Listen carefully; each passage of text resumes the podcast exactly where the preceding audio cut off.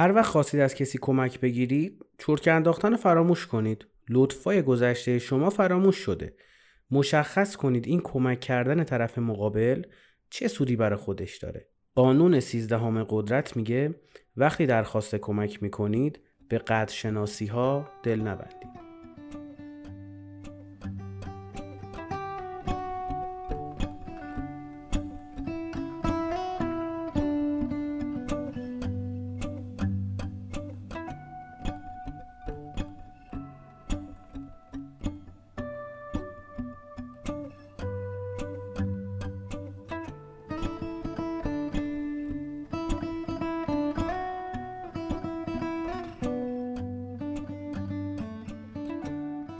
سلام من امیر حسین هستم و شما دارید به فصل چهارم سانسورچی گوش می‌کنید.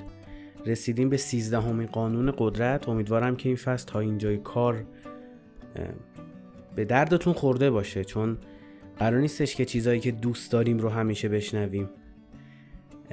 آمپولم درد داره دیگه ولی خب خوبتون می‌کنه. بعضی هم هستن که یه ویرگول بین این فعله می‌ذارن و داستان فرق می‌کنه. ما رو می توانید در تلگرام، اینستاگرام، تردز و یوتیوب هم دنبال کنید. اونجا هم فعالیم. تلگرام که خب خیلی بیشتر شده. و این اپیزود هم در تابستان 1402 ضبط میشه. یه یادآوری بکنم که پادکست رو از کجاها می‌تونید گوش کنید. ما در تمام اپ های پادگیر هستیم تقریبا. حالا چی پیدا کنید بگید اینجا نیستیم. ما رو می‌تونید توی فیدیبو گوش کنید می‌تونید در شنوتو گوش کنید در ناملیک گوش کنید. تو اپل پادکست و گوگل پادکست هم می‌تونید ما رو گوش کنید و البته که در کست باکس هم هستیم. ولی اگه واقعا طرفدار سانسورچی هستید یا طرفدار نه دوستش دارید به دردتون می‌خوره یا هرچی سعی کنید فقط ما رو توی پلتفرم نداشته باشید. یعنی فقط کست باکس ما رو نداشته باشید. حتما تو اینستاگرام تلگرام یوتیوب یا هر جا که هستید توییتر همه همه جا هستیم خب؟ حتما ما رو داشته باشید.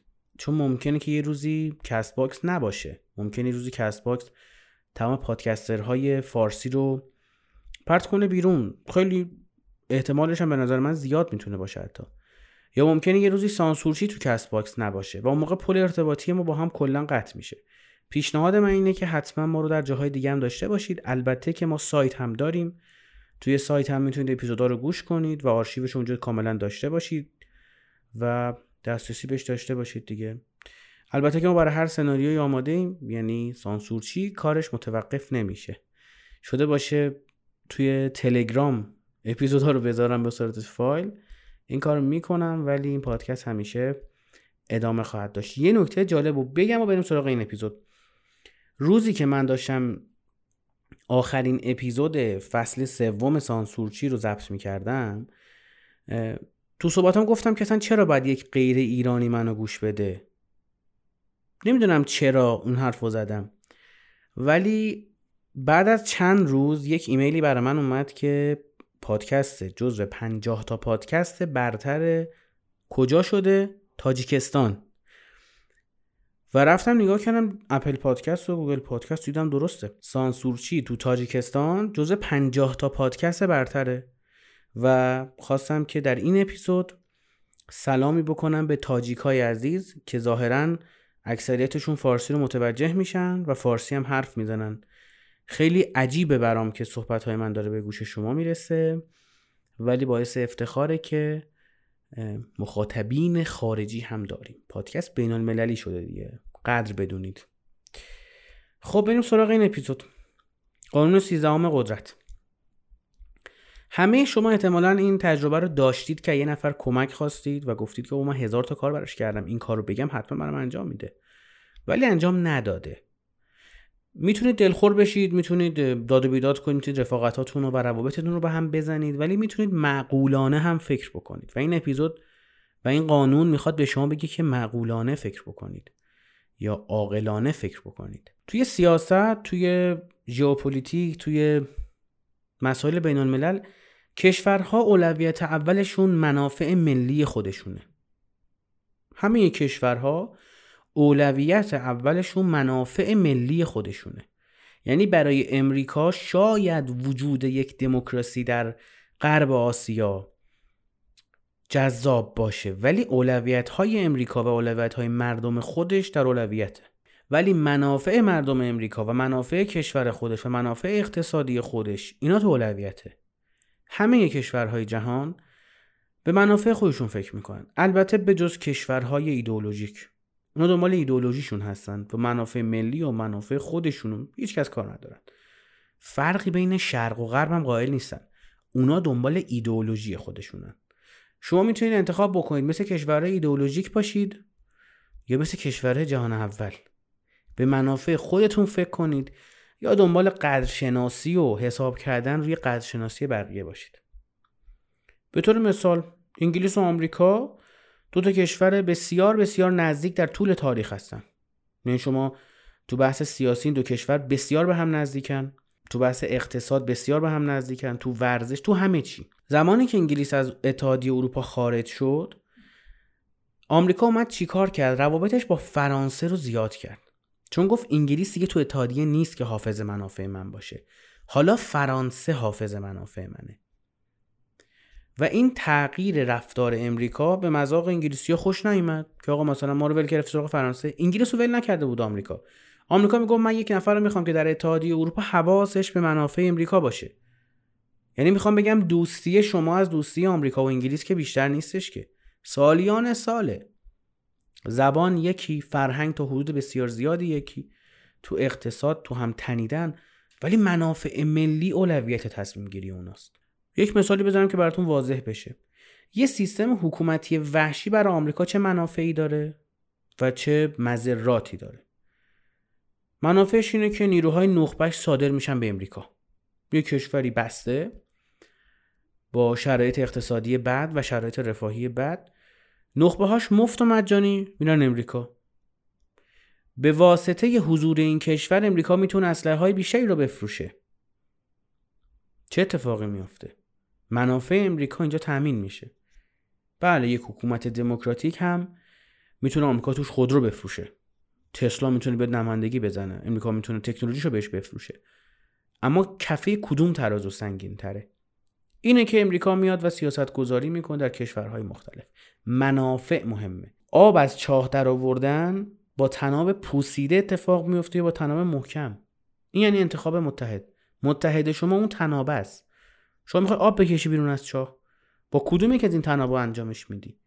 پس سعی کنید در روابطتون در دوستیاتون با آدمهایی باشید که منافع مشترک داشته باشید. چون این دوستی ها خیلی مستحکمه. یک دیالوگی بود تو سریال زخم کاری سمیرای جذاب.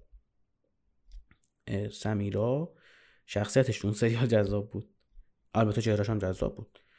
حالا هر کسی تایپی داره کاری نداریم. میومد چیکار می‌کرد؟ میگفتش که آقا ما شاید عاشق هم نباشیم ولی منافع مشترکمون باعث میشه که بیشتر از دوتا عاشق حواسمون به هم باشه. تجربه کنید تو زندگیتون تو روابطتون آدم هایی که با شما منافع مشترک دارند خیلی بیشتر به دردتون می‌خورن خیلی بیشتر بهتون کمک می‌کنن. و این یه واقعیته.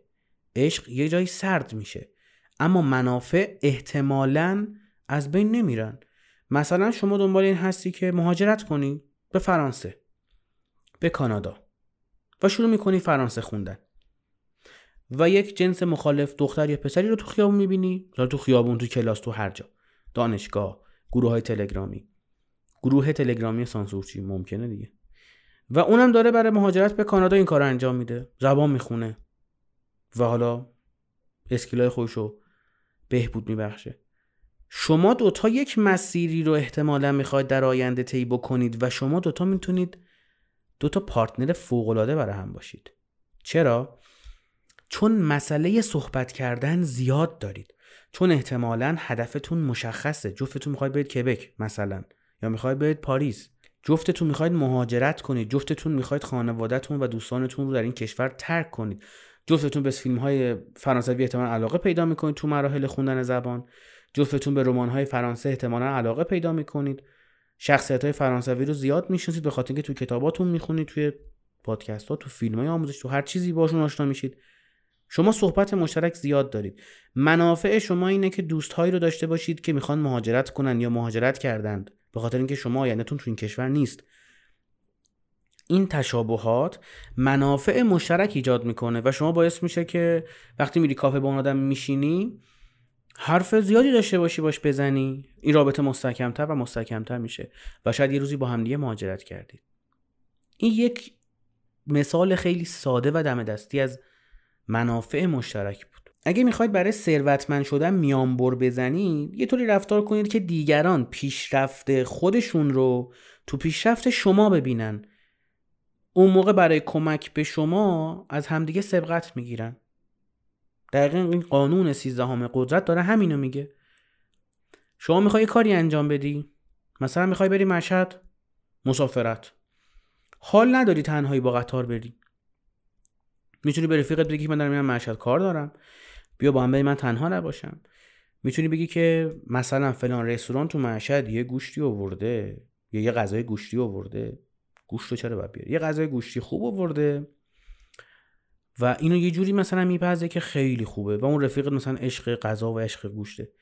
یه سفر بریم مشهد دیگه خورده بچرخیم غذای هم بخوریم بیایم. منافع ایجاد می‌کنید برای طرف مقابلتون. برای اینکه کمکتون بکنه. شما دانشگاه هستید دارید درس می‌خونید.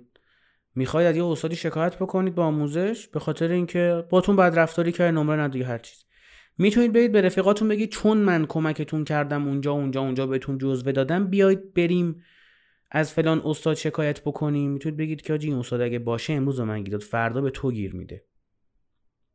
یه بر سراغ اونه که قبلا بهشون گیر داده. ببین به تو هم گیر داده به منم گیر داده. منافع ایجاد بکنید. سعی کنید بقیه واقعا فکر کنن که پیشرفت شما پیشرفت اوناست. خیلی از دوستا دوستای نزدیک با هم رقابت دارن. فکر می‌کنن اگر این آدم حقوقش مثلا بشه 50 میلیون تومن و این 10 میلیون تومن باشه عقبه. و از اون 50 میلیونی شدن رفیقش خوشحال نمیشه. چون تو فاز رقابته. ولی اگه جفتشون مثلا نفری که داره 50 تومن می‌گیره بگه حاجی من چون درآمدم بالاتره به نظرم می‌تونیم یه کسب کاری با هم شروع کنیم. تو می‌تونی بیشتر وقت بذاری و منم بیشتر پول بذارم. اون موقع دنبال اینه که درآمد تو بشه 100 میلیون تومن.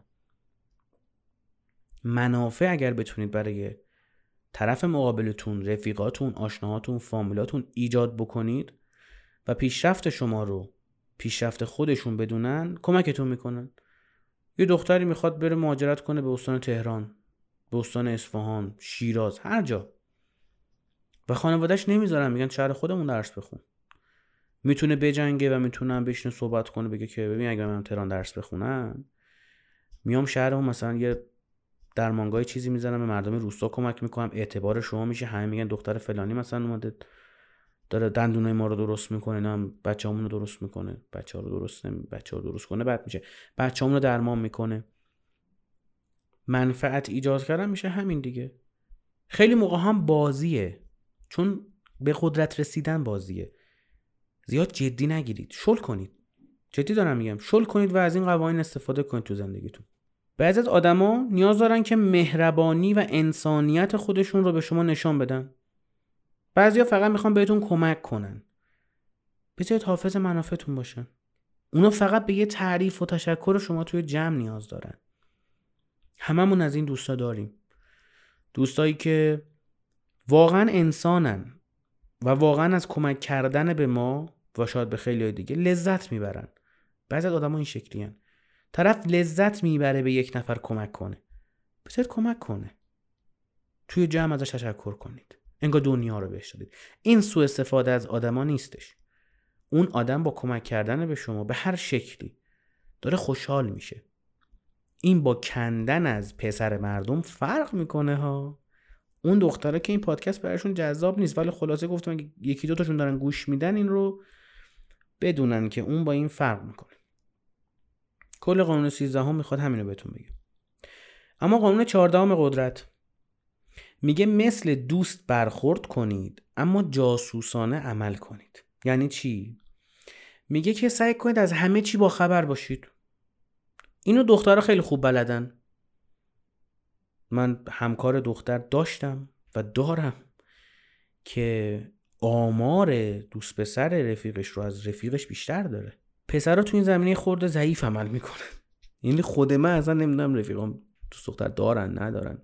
چون ما توی فاز دیگه هستیم دیگه حالا کاری ندارم. برای اینکه قدرتمند بشید سعی کنید از همه چی باخبر باشید. حتی دوستتون جاسوسی دوستتون هم بکنید. حالا این می‌تونه فیلم هندی بشه. یعنی شما بیای رو گوشی طرف نرم افزار نصب کنی ببینید طرف داره به کی پی ام میده.